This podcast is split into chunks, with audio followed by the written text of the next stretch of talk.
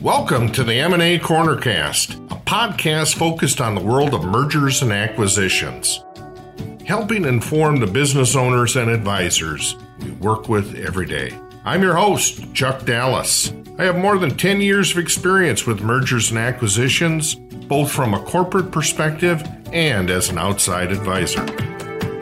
Today we welcome LeRoy Matuszak, he is just newly hired as our Senior Vice President here at Cornerstone Business Services. LeRoy is a longtime friend of mine and very happy that he was able to join Cornerstone. Welcome, LeRoy.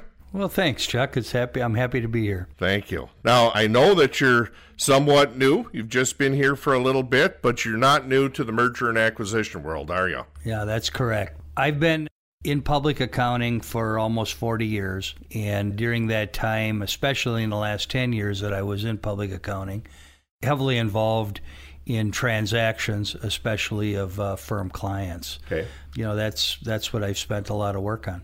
So you've worked in a lot of different industries, uh, a lot of different clients that, that used to come to your firm right. at that time period. At the end of 2018, uh, I retired from the CPA firm.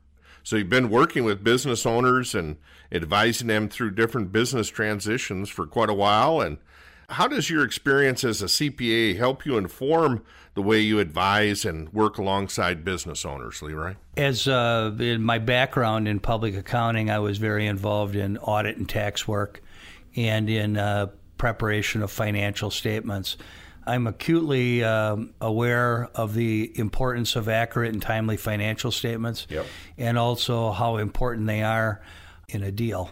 And um, I work, uh, you know, I, I've prepared many different financial statements for many different industries. I've worked with many small business owners. I understand the anxiety that they go through right. when deciding to sell their business and also the uh, the pressures that they incur during the uh, process of selling a business. What you have probably witnessed, what we see in this industry, is that their financial statements weren't probably set up to sell the business. They, they just run their financials and, and now it's it's being viewed under a different set of eyes. Well, you're, you're absolutely correct. You know, in, in small business, in the middle market area, you know, most businesses are run with the tax a- aspect in mind. Right. The driving force is to lower taxable income. Right. And in reality, in the selling of a business, uh, you'd like to have obviously higher income. Exactly. And uh, and that uh, you know there therein lies the rub. It, you got to work through that. Right. Yeah. The profitability and cash flow means so much more in the M and A world right. than in the income tax world. That is correct.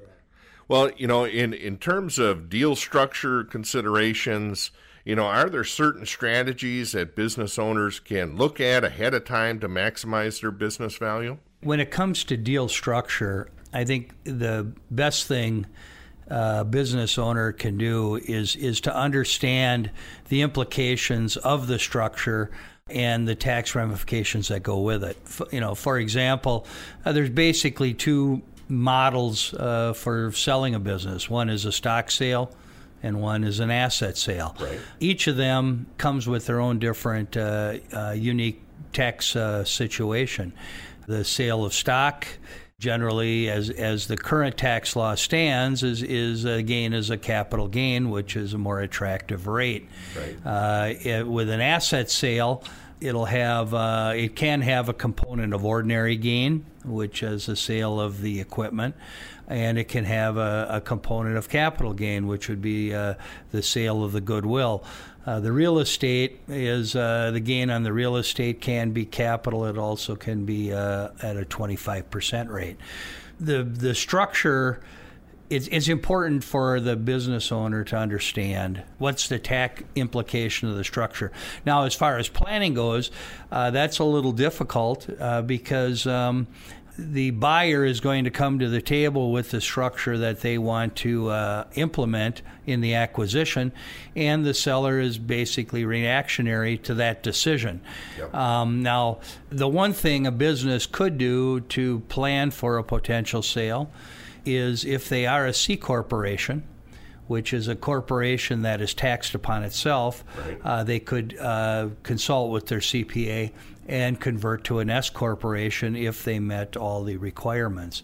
Um, an S corporation, a qualified S corporation's uh, tax implications on an asset sale are much more attractive than a C corp. You know, we've said that in, in other sessions that we've recorded, LeRoy, but it's so important to bring in a solid CPA firm, CPA that you trust and want to work with, to really evaluate the tax implications of your sale, isn't it? Well, you're absolutely right, Chuck. The, you know, like I would always tell uh, clients, it's not the top line; it's the bottom line. Right. And uh, the taxes and uh, the payment of debt are, are two very big components in a, in a transaction, and I try to get to my clients early on in the in the discussions uh, what their uh, potential walkaway cash would be in a transaction because um, again uh, the way the, the deal is structured can have a significant impact on the net proceeds to the seller it's something you don't want to sweep underneath the carpet and say, well, I'm going to sell my business and I'm just going to be done with this. And then, as you're stating, all of a sudden, oh, okay, I paid the bank back. Now I got to pay my taxes. Oh, there's not much left over. That's right. So, so it, it really needs to be taken into consideration when you're looking at selling your business early on. I am happy with that price, or this is what I need to get. Well, you're right. You know, it, you don't want to wait till uh, near the end of the of the negotiations or the transaction to find out that uh, right. you're not walking away with much money. right. uh, that that's something you need to know up front, and you can make a heads up decision on whether you wish to proceed. Right. That's why it's uh, key for us at Cornerstone to have you come on board with us because you have that type of background and you could share that and you have a network of folks that you work with both on the legal side and the accounting side to help clients with that. Oh yeah, it's you know as you said earlier the the importance of the team, the importance of uh, having uh, team members that uh, have been through this before, that understand the process. Um, that uh, know where the bodies are buried as far as an agreement goes. Right. I, I think that's uh, it's it's well worth the price tag. Yep. Yep. You know, one of the things I want to kind of go on your experience that you've had out here, but you know, in the M&A world, we throw around the terms caps and baskets. And how does that come into play, LeRoy, when you're looking at an M&A transaction? Well, it's the the cap is what's known as an indemnification cap, and the basket is, as it states, it's a it's a basket, or you one could look at it almost as a deductible. But let's let's talk about the indemnification uh, cap first. Okay. In all the deals I've ever been involved in, there's been a, uh, a section in the purchase agreement that discusses the cap. And what the cap is is basically what the buyer could be indemnified for if there was a breach in the purchase agreement. Okay. And basically, the main area would be if there was fraud. If the seller was not upfront and uh, truthful in their representations and, and warranties in the purchase agreement. The indemnification cap allows the buyer to come back after the seller and be indemnified for the breach. Right. Now, the indemnification is usually stated as a percentage of the purchase price. Now, in my experience, I've seen anywhere from uh, 30% of the purchase price uh, to 100% of the purchase price. Wow. Uh, I've also seen some agreements that didn't even mention an indemnification cap. Uh, in those cases, I would insist that something be put in the agreement. Sure. But basically, to give you an example, if a business was sold for $10 million, and the uh, uh, paragraph in the purchase agreement stated that the indemnification cap was 80% of the purchase price, the buyer could come back to the seller for 80% of the $10 million. Yep. In my personal experience, I have never ever had a transaction that has gone sideways and has uh, has elicited the implication of the uh, of the indemnification cap. Right. Well, and, and it's it's serious when it's there in the agreement. and you see those type of dollars that you would have to pay out right. at that point in time, you're you're in it to, uh, to finish it. Well, yeah, and, and, when when I would do my deals. Uh, you know, I'd look at the indemnification cap, especially if they were asking for 100% back. Right. And you know, I, I would I would go no more uh, than uh, 70%, just because uh, the the seller has already incurred the income tax expense on the transaction. That right. money's gone. The yep. government ain't going to send it back. Right. Yeah. Uh, you know, with with uh, with uh, a bank uh, paying back debt and so on, you've got the opportunity to go back to the bank. Right. And but but I mean, uh, uh, you know, to to sign an agreement that would indemnify the seller. I mean the the buyer to 100 percent. You know, is is is is pretty high, Cons- right. considering also the buyers also do due diligence. Exactly. They hire people to come in and, and look over the books and so on. Now, again, if there's fraud, uh, that's you know uh, yep. you know shame on the uh, on the seller. That's exactly. that they, they're getting what they deserve. You know, it's it's important for the for the seller to understand that this is part of the agreement and it is a negotiating point and they have to understand their ultimate liability should there be something that uh, they've they've breached in the agreement. You're right. It's it's part of why you use we'll come back to that team, a professional team to help you with this. Oh, absolutely. Because really um, not that we can catch all fraud that's out there, but for the most part uh, you'll have little signs that'll stick out as to things may not be perfect here. Right. And well, and and and you know there is no perfect company. The the purchase agreement will go through representations and warranties of the seller. It's imperative that each of those representations and warranties are answered you know honestly and accurately. Right. And the schedules that are provided uh, based on those represent, uh, representations and warranties also need to be accurate. And, and that's that's where the seller can get themselves in trouble. They right. need they need to be upfront and and uh, and honest in, in the preparation of the agreement. Yeah, as as painful it is as it is to read through the whole agreement, it you need to. Yes. You need to as as a seller, as a buyer. Of course, your professional team will be looking at it as well, but for some folks, it's like, boy, this is a lot of legal.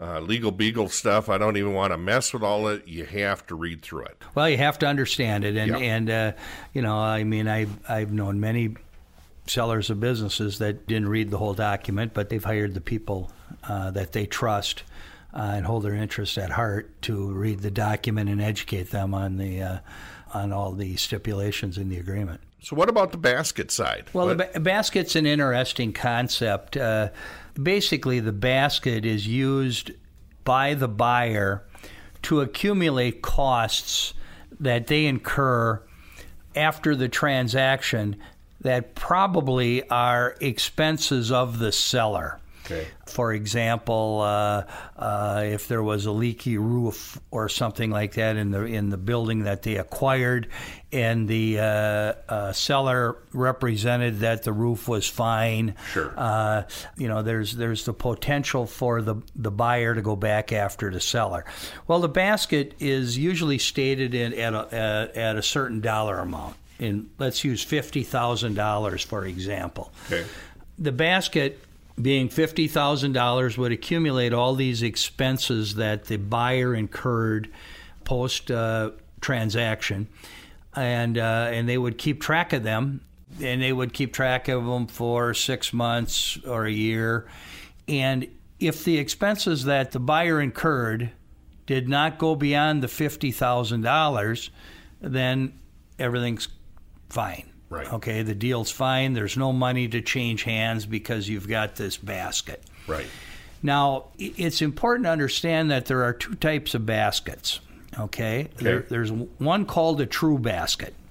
And what a true basket is, is again using my $50,000 example, that basket being $50,000, if the buyer goes beyond that $50,000 and can prove the expenses, they would be compensated from the seller for the amount of money that they incurred or costs they incurred beyond $50,000. Okay. So in my example, $50,000 basket, the buyer incurs $80,000 of expense.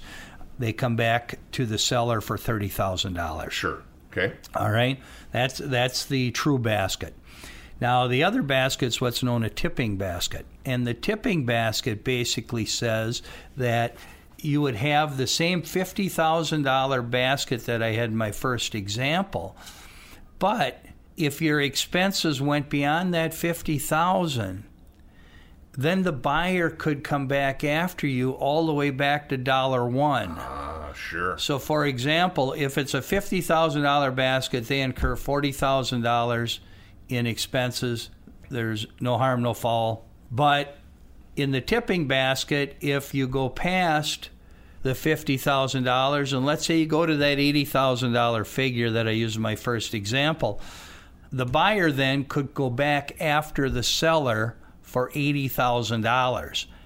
Not the difference between 50 and 80, the whole Right. 80. That's what's known as a tipping basket. Okay. Um, now the I have seen the tipping basket in, in agreements, but I've I've uh, it's it's been in very limited situations. For the most part, I've always just seen true baskets. Yeah, well, and, and it's it's really there as kind of a, a safety net per se, but you do have to look at it that due diligence process. You have to take that serious and, and do a good job with your due diligence. Yeah, I look at I look at the basket as kind of like uh, we're not going to argue over nickels and dimes, Right. Okay, I mean things are going to happen post closing, Yep. and uh, uh, you know we're not going to we're not going to call a meeting every time we've incurred five hundred dollars or something like that. Uh, in a transaction, Right. You know, Yep. because stuff is going to happen. So let's let's have a basket, and you know, and uh, and as as the seller, you need to understand what your basket is, or, Yep. or what the agreement states. Now, you know, in, in in the world of negotiation, from the seller side, we want a low cap, right. we want a low uh, indemnification cap, and we want a high basket. Yeah, Okay, right. because we don't want to be caught short in either situation Yeah, it's uh you know there there there are statistics out there that say it, uh, you know indemnification cap. It's interesting because the smaller the deal, the higher the indemnification is. uh, sure. you know the Yeah. cap is. It's just the way it is. Uh, you know, I was reading an article here recently that said on deals that are seventy five thousand or seventy five million and below. Um, you know, the indemnification cap averages about 80%. Wow. Yeah. Um, now, on, on deals that are $100 million and above, the indemnification you know averages 10 to 20 percent. Huh. So I think the inference is is that the smaller deals, uh, there may be more nooks and crannies that aren't investigated, Right. And uh, and and so on. Uh, uh, where um, uh, the bigger deals, uh, they, they you know they may be more on the up and up. Right. Uh, in in the basket area, it's generally a percentage of the deal, uh, but I would say you know fifty to hundred thousand dollars.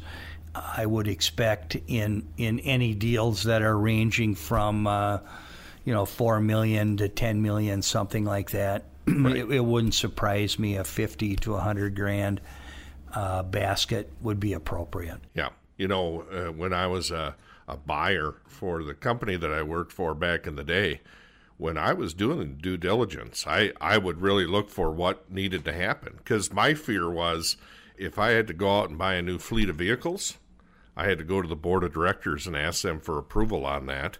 And what do you mean? We just bought this thing a year ago and now you're asking for a fleet of vehicles. You need to bring that to the attention of management and your board that uh, there could be some cash outlays Oh, in yeah. what you're doing. Oh, and, and you know it's it, it is interesting, especially in industries that that have a lot of equipment.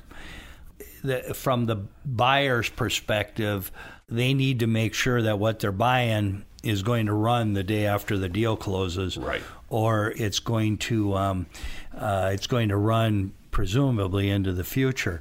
You know, the seller. It's hard sometimes to be able to represent that your equipment is in, in great shape. Right. Uh, you know, we would always use what's known as a knowledge qualifier basically saying that to the best of the owner's ability, Yep.